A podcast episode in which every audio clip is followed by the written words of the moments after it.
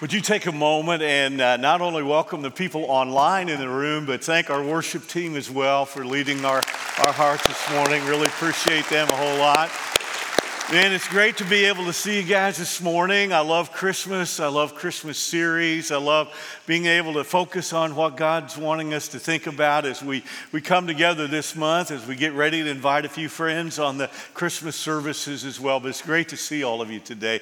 Uh, I, I love the, the series Nate came up with, uh, Behold. I have a tendency to make things pretty wordy, as you well know if you've been here for a while. Uh, the whole idea of, uh, I remember a few years ago, we wanted to do something something that was really big, and, and we called it the Christmas forecast. And, and each week we added something to the stage, a little bit more, a little bit more. Finally, on the last weekend, we called it Sledding Down the Hill. It was the forecast of needing a Savior. And, and uh, we, we, built a, a, hill 13 feet high. Anybody remember seeing that? Yeah, years ago. And then if you came to faith in the Lord that year, whoever helped bring you to faith, you got to slide down that hill on that weekend. It was, oh, it was a lot of fun. I remember we even talked to Rick Zabel was was one of her fellows, bless his heart, who built, built that. And he said, uh, Well, we got her done, George. It's, uh, it's 13 feet up in the air. We call it Faith Hill. What do you think? You know? he, he's country. So I said, that's, that's great. But I, I love any celebration of Christmas. And I love the simplicity of, of this, this moment of just simply to behold. And this weekend we behold the shepherds, and they were told to behold a couple of times. And, and as uh, we go through the story and, and allow the joy that they had, which needs to be the experience that we have as we understand the message of Jesus. As we begin to, to, to, look at their story, realize that that word behold simply means to see or to observe.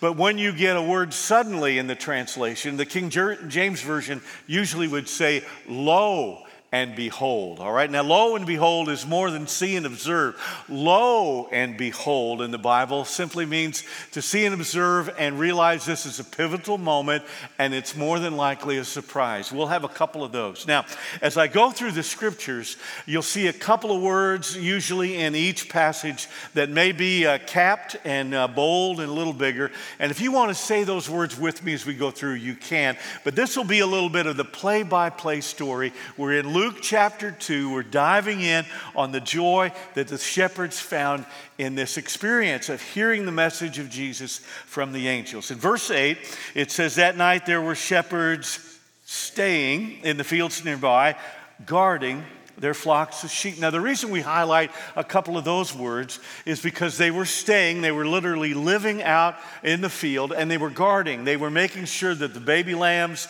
were uh, coming into the world safely. Uh, I don't know if you can quite see or tell, but I GPS the distance between Bethlehem and Jerusalem. Not that I'm going to need that anytime soon, but it's only 6.1 miles, and it'll take you two hours and 11 minutes to walk there. Now, this was not the path that Mary and Joseph had. They came all the way from Nazareth. We'll see that a little later. But this was simply how close Bethlehem was to the temple in Jerusalem.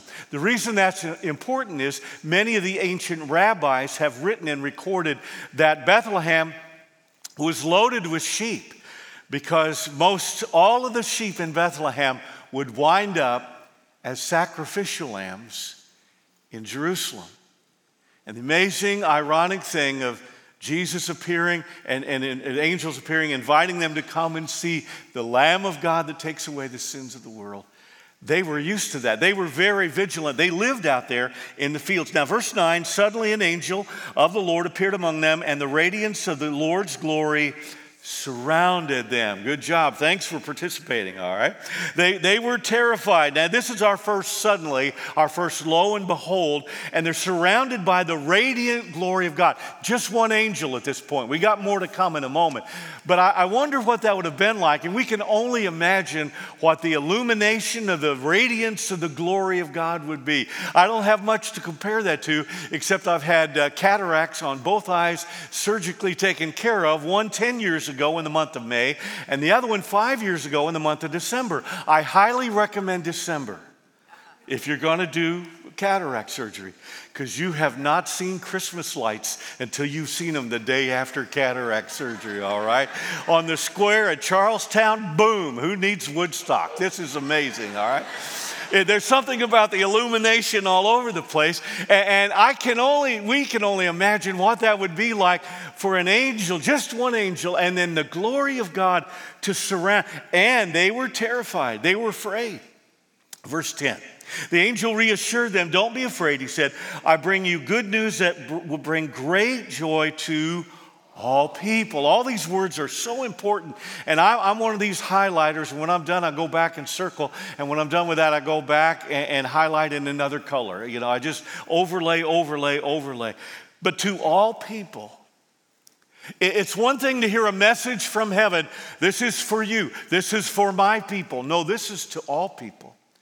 And I think the shepherds had to reflect just for a moment now, what was it that God said to Abraham long ago? I'm going to make you a great nation, going to make you real famous and a great name among people.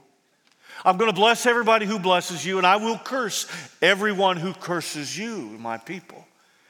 And then at the end of that talk in Genesis 12, God tells Abraham something we have overlooked for a long, long time. He says, And I will bless all the nations through you. Would you say that with me? All the nations through you. One more time, all the nations through you. Wonder why we do so many services on the weekend, why we do so many mission trips, because we believe God wants to reach and bless and bring to heaven one day all the nations who will believe. And He's going to do it through you and me and us together. Now, verse 11 and 12, it says, The Savior, yes, the Messiah, the Lord, has been born today in Bethlehem, city of David, and you'll recognize him by this sign. You'll find a baby wrapped snugly in strips of cloth lying in a manger. Some of you uh, may remember back in the King James Version, what kind of clothes would he be wrapped in? Swaddling, all right? I don't know what in the world that really means, except the more study you do on it, they were just strips of cloth all put together and made into a big wrapping. It's kind of like you wrap up the baby and then you wind them up like a top. I don't know how that works. But, but it was mostly the sign of poor people. They didn't have like this real wealthy, rich two or three blankets to choose from. They took what they had and put them together. And they're saying that this is going to be a sign a savior, a city, and a sign in this angel visit that brought joy to the shepherds and if we can hear it, if we can behold it, will bring joy to us today. Now, other times when an angel would visit, uh, not long before this, an angel visited Zechariah. That was John the Baptist's father, who was a priest. And if you read that story, you find out he's doing his priestly duties, and the angel Gabriel shows up. He's been making a few trips to down to earth now, uh, Mary, Joseph, and, and now Zechariah. And he just simply says, uh, Zechariah, God's going to give your wife a baby. You two are going to have a child in your old age, and this is going to happen, and He's going to pave the way, prepare the way for the Messiah coming up. He's going to be, you know, this and that. And rather than believe it, Zechariah says, okay, how do I know this is going to happen? How do I know this is going to be true? Never ask an angel for two forms of ID, okay? Just, just, just trust him the first time, all right? And he said, Okay, I'll tell you what, you won't be able to say a word until that baby is born, and you better name him John if you know what's good for you. And he didn't even get a chance to say, Wow. He just, mm, and that was it. He couldn't say a word until John the Baptist because he suspicioned, he doubted. Mary didn't doubt. When Gabriel appeared to her, and told her something that was beyond her understanding. She didn't say, How do I know I can trust you on this? She says, I took biology. How? How is this going to happen? Divine pregnancy, woman without a man? And Gabriel unpacks the divine plan of the miracle. Don't ever try to over explain a miracle. Just accept it as the mighty work in the hand of God. And that's what these guys were hearing a Savior in this city. And here's the sign that you need to have. Now, in verse 13, suddenly the angel was joined by a vast host of others, the armies of heaven, praising God and saying, and we'll continue that in just a moment. This is our second lo and behold. Suddenly, another interruption. Here comes all these angels. Uh, uh, they would fill more than a stadium, they would fill the sky. And the, and the shepherds look at them and they try to behold. They try to take all this in of what God is telling them specifically, because at this point, they're in the shock factor, but they have to be starting to think, I think we're supposed to do something with this. I think we're probably supposed to tell somebody, so we had better pay attention because everybody showed up. Now, the Bible here in the New Living Translation, it says the armies of heaven. It doesn't say the choir. They might have sung, but it doesn't record here that they sang. I personally hope they would have, but that's it's not up to me, okay? Uh, you know, I got all sorts of, of, playlists that I hope they would go into, but it, no, no, no, not even joy to the world, the Lord. But they said that, but they might have only said it because it was the army of heaven.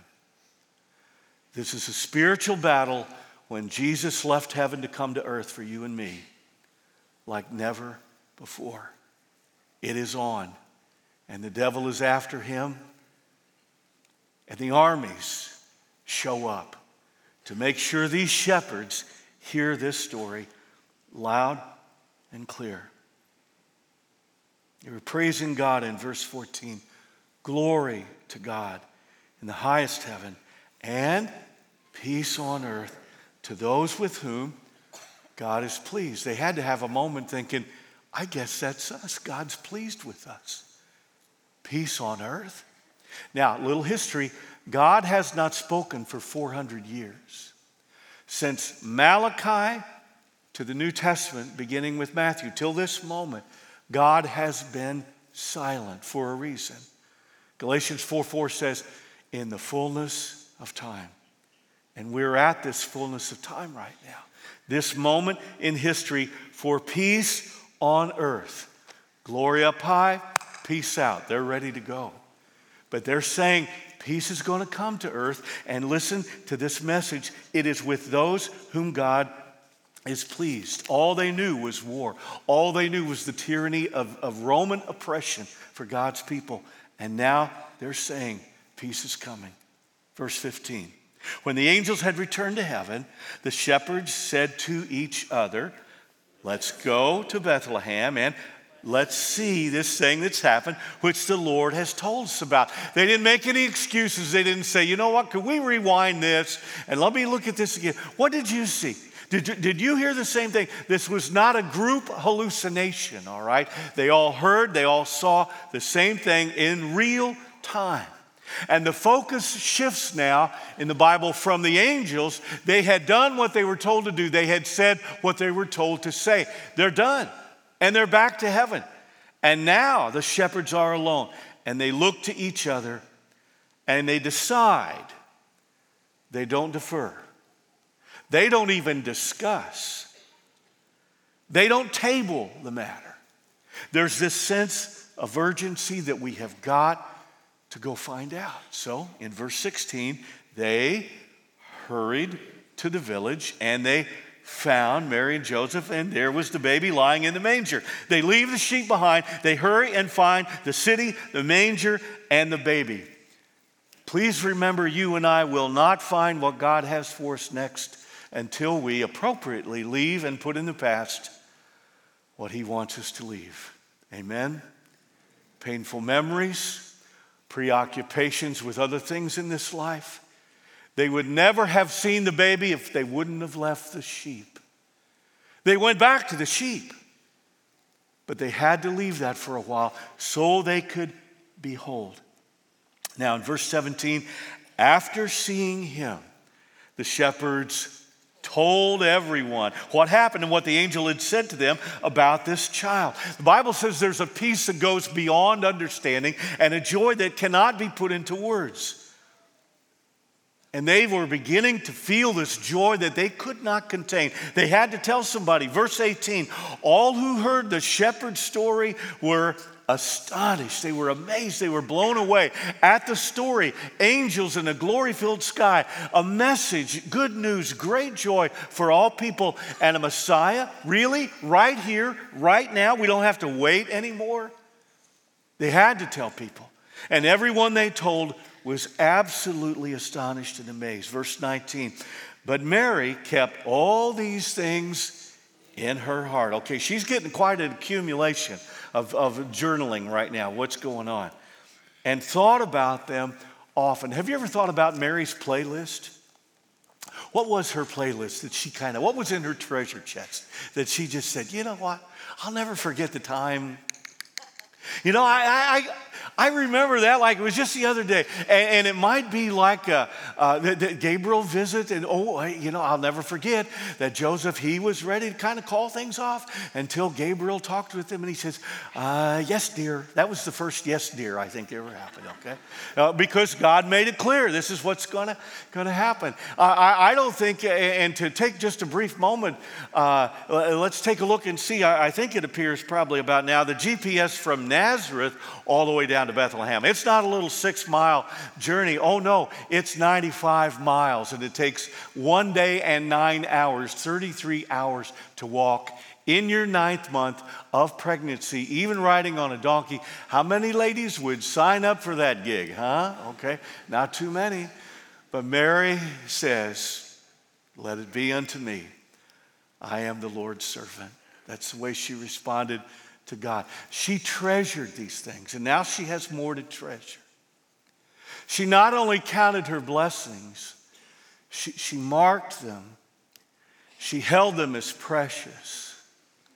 She uh, made them her favorite memories. And she endured the tough things, and she's going to have more to endure coming up. They're going to have to go to Egypt to get away from things, and she will see the most painful thing that she will ever see when she sees this baby of hers die a cruel death on the old rugged cross one day. But she's pondering. And we need to hold on to those things that God does on our behalf because right now she's just added to the list. She's added to the list. No room at the inn? Are you kidding me? A manger in a stable? And all of a sudden, here come shepherds who say, you, you're the couple? This is the baby? This is, here's what just happened to us. Now, think about the moment that she looked into Joseph's eyes. Have you ever had that moment with your spouse or a friend that you just, or a parent or a child, you just look in their eyes and you know that God is taking care of us no matter what? No matter what? No matter what? You see, she was willing to behold. Now, in verse 20, finishes the story. The shepherds went back to their flocks, glorifying and praising God for all they had heard and seen. It was just as the angel had told them. Just as, just as, just as. If there would have been a deviation, well, it was the next town over. Gosh, I forgot to tell him the right place. No, it wasn't in a barn. It wasn't in a manger. It was in the third floor of a motel. Now, if a few things would have been off, but it was exactly, and I want you to know what God tells us. These checks in here you can cash. It will be just as. Now let's wind this moment down. That's a long story. Thank you for participating. Saturday night kind of began to flounder about verse 15. You did good. You, you held in. And I'd say most of you are still awake. So that's good. That's good. Now, here's the points of this. And that's simply we have to be willing to behold, to believe, and to become. Would you say that with me? To behold, to believe, and to become. And if we interrupt that along the way, if the shepherds would have said, Well, we can't really see this right now, we got sheep to take care of, we don't have time to go investigate, they never would have become the shepherds in the story of the Bible that were willing to hear the angels go check it out and tell everybody that they saw. Don't substitute being aware for beholding. Look intently at the Word of God. Don't substitute belittling for believing. Well, I believe parts of this, most of it. Yeah, oh, yeah, I'm kind of in. Don't substitute behaving for becoming. Because you can't behave good enough, and I can't, until we become the people by the Spirit of God He wants us to become. What are the keys to beholding? I would say gaze, don't glance. Look deeply at the things of God. Don't just give a nod to God on a weekend. You're here for more than a nod. Our folks that are online with us, because you don't count in our numbers until you hang on a half hour. We know that. We're on to you out there, okay? And we're proud of you. But, but I mean, that's the way we figure out who's, who's tuning in. If you're with us now, you're gazing. You're letting God speak to your heart. You and I have to gaze. James 1 says it's the one who looks intently at the perfect law and doesn't forget that pleases God. I, I love Psalm 27. Uh, it's David's prayer. And I always love to contact, contrast Solomon's prayer God, give me wisdom. I'm in over my head. Yes, you are. I'll give you wisdom, God says. But David doesn't ask for wisdom. He doesn't ask for riches. Here's what he asks for One thing I seek to dwell in the house of the Lord, to gaze upon his beauty, and to inquire of the Lord. He's just saying, God, I want your presence. I, I know you'll give me the wisdom I need at the time that I need it. I'm willing to ask it. I'll keep on asking, and I'll keep on asking, and I'll keep on checking in with you. But I can't live my life apart from you. That's David's prayer. That's why he was a man after God's own heart. He was the apple of God's eye. He loved God deeply because he beheld him in his glory. Now, what keeps us from beholding? Waiting for somebody's phone to ring, because that's always the distraction, isn't it? It's always the distraction in life, and the distractions will lead to an addiction and a preoccupation at best.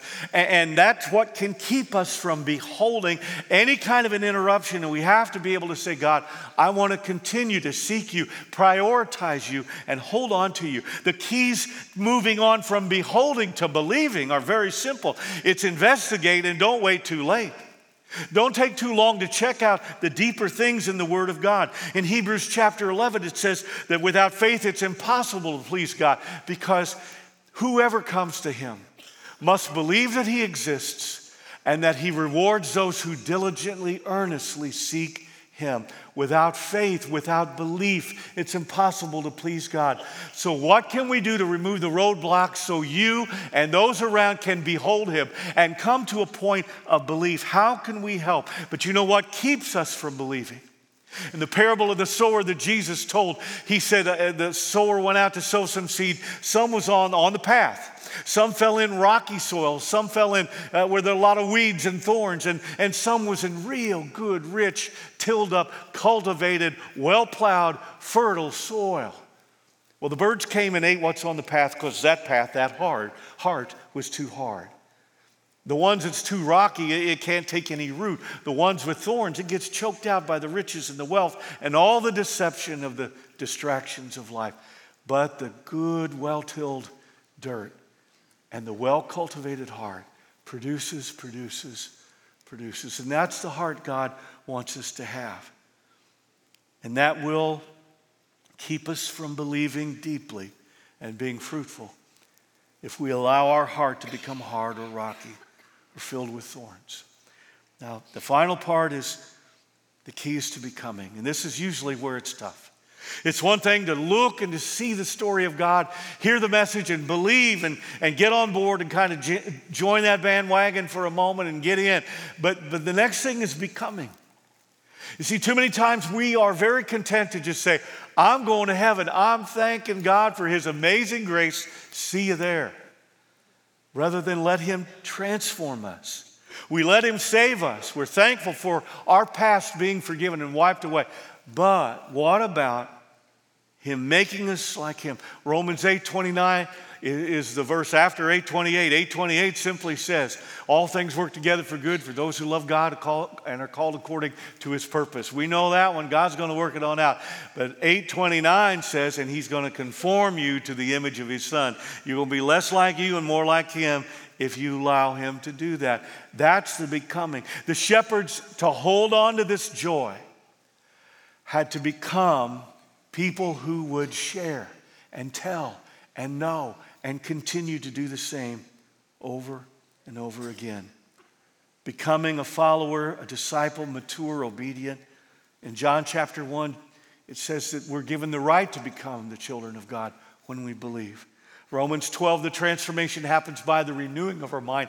And in Colossians chapter 1, Paul says, I tell, I warn, I teach with all the wisdom and all the strength that God gives me right here in this life so I can present them complete.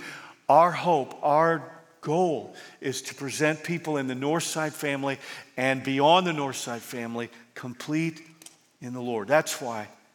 That's why you see things in the lobby like this Quest 52 a book on the teachings and the encounters with Jesus every week, every uh, focus we have this next year. It's going to help you 15 minutes a day, five days a week. It's going to help you and me learn and yearn for deeper things of God. And we'll become more like Him if we let it. What keeps us from becoming? I think sometimes it's just we get a little too content and say, well, it's kind of up to somebody else. i am trying my best, rather than letting God change us deeply from the heart. See, these shepherds were willing to behold, they were willing to show up and listen up and speak up. And they beheld his glory. They believed the story that the angels told them, they checked it out. And they became, they became his story we get to tell this story. And if you're like me, it's hard to condense, okay? I remember a chorus years ago as a kid growing up. It was real simple. It's turn your eyes upon Jesus. It's based out of Hebrews 12. And it's just real simple. Turn your eyes upon Jesus. Look full in his wonderful face. And the things of earth will grow strangely dim in the light of his glory and grace. It's real simple. And as I thought about that and kind of weaving this into the, the last part here, I thought, you know, Lord, that's such a dear song to me. I can still see my mom singing the harmony to that, closing her eyes and just singing it in church and say, Mom, are you falling asleep? Oh, no, she's okay. She's okay. It's just a very worshipful moment for her. But shouldn't it this year be that we turn their eyes upon Jesus. Isn't that our responsibility? It was a responsibility of the shepherds. It's a responsibility of all of us who claim the name of the Lord and call this place home. How can we turn their eyes upon Jesus? Let them look full in his wonderful face. And it happens when we begin to tell the story. Now, for me to ever tell you, here's one of my favorite songs. You know, get comfortable, okay? But this might be my favorite song of all time. The lyrics to it were, were it was written by a guy named Bob Hamlin in a, a Christian music group years ago called Glad. And here are the lyrics to the story song that I love dearly. In the first light of a new day, no one knew he had arrived. Things continued as they had been while a newborn softly cried. But the heavens, wrapped in wonder, knew the meaning of his birth. In the weakness of a baby, they knew God had come to earth. As his mother held him closely, it was hard to understand that her baby, not yet speaking, was the word of God to man. He would tell them of his kingdom, but their hearts would not believe. They would hate him, and in anger, they would nail him to a tree. But the sadness would be broken as the song of life arose. And the firstborn of creation would ascend and take his throne. He had left it to redeem us, but before his life began, he knew he'd come back, not as a baby, but as the Lord of every man. Hear the angels as they're singing on the morning of his birth. But how much greater will our song be when he comes again, when he comes again? Hear the angels as they're singing on the morning of his birth. But how much greater will our song be when he comes again to earth, when he comes to rule? the earth. My favorite story, my favorite song. And it makes sense in this series. Do you hear what I hear? Do you see what I see? Do you know what I know? Said the night wind to the little lamb. Said the little lamb to the shepherd boy. Said the shepherd boy to the mighty king. Said the king to the people everywhere. How will they know unless we tell them and show them what we have seen and what we've heard? Amen. May we tell them this Christmas together. Love you guys. Have a great weekend.